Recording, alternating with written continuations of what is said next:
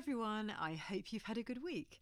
Thanks for joining me this week. Each week, I'm going to cover all sorts of parenting topics from tantrums and chatback to hormones, sibling issues, anxiety, teen troubles you name it, it's in there. And just to prove it, this week I'm talking about sex. I've done a podcast on drugs, so just rock and roll to go after this.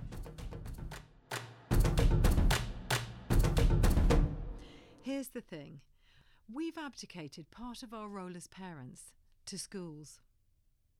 You know, I heard something really interesting a while ago. The first information that a child hears about sex sticks. It becomes their prevailing view. That's quite a scary thought when you think of how much information is out there.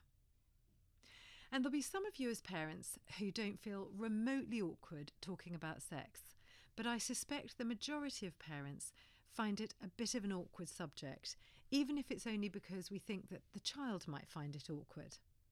But the question we need to be asking ourselves is where do we want their views and perspectives to come from? The school? The internet? Their peers?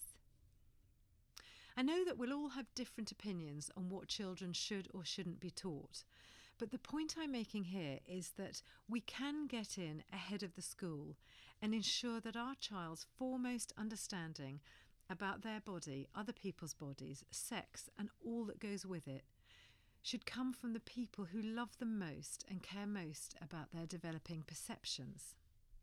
I know that some parents find it hard because they wonder when the magic moment is to open up the conversation for the first time. Will I be putting ideas into their heads before they're ready? Or will someone get there first if I don't? And I get that. You want to get your timing right. And I'd probably say that biologically, our kids can handle more than we think that they can, because actually they're just quite fact based when they're young. And I'd also want to say better a little bit too early than a little bit too late. If it's correct and it's fact, I don't think you'll be damaging them to get in there slightly on the early side. You can always start by asking them what they know. I asked one of ours in a casual conversation a few years ago, and he quickly assured me that he knew how babies were made. How's that? I asked.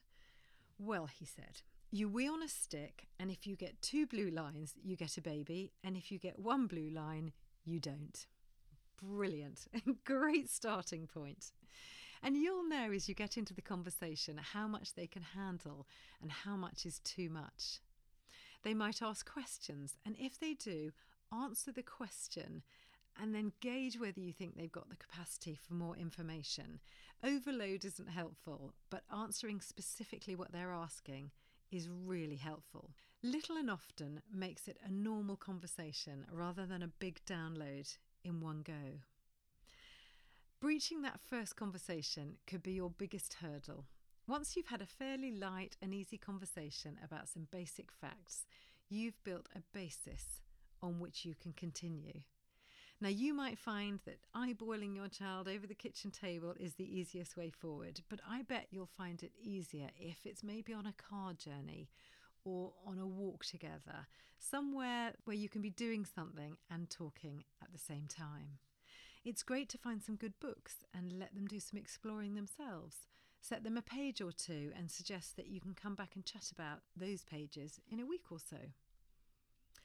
If you have to, Practice saying the awkward words into your mirror until you can do them without turning purple or smirking. And give body parts their proper names. I know that front bottom is a popular term, but seriously, if anything's going to confuse your child, that is. If we want our children to be able to have mature conversations, we need to model that. Making light of it or making it into a joke is setting them up for thinking it's embarrassing before that th- thought has even occurred to them. And then it's much harder for them to kind of return to maturity from that silly place than it would be if we just didn't start there in the first place. How we talk about sex in our home will absolutely impact our child's views and perceptions about sex and about themselves. And it isn't just about sex, it's about their relationship with their body, their feelings, the changes that are going on physically and mentally.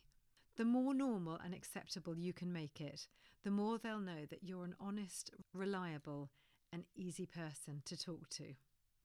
So I really recommend you find out what your school plans to share and when, and see what topics are going to be covered, and get in ahead of them.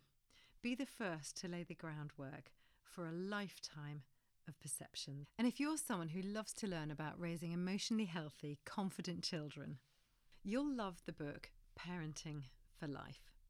If you haven't got it already and you'd love a full colour, hardbacked book with great parenting tools that's written so you can just pick up one page and change your day with just one paragraph, one little tip for the day, or you want to dig into a whole chapter or the whole book, you'll find it on my website, which will also have the notes from today on if you'd like to see them in print so that you can rev- review it in your own timing.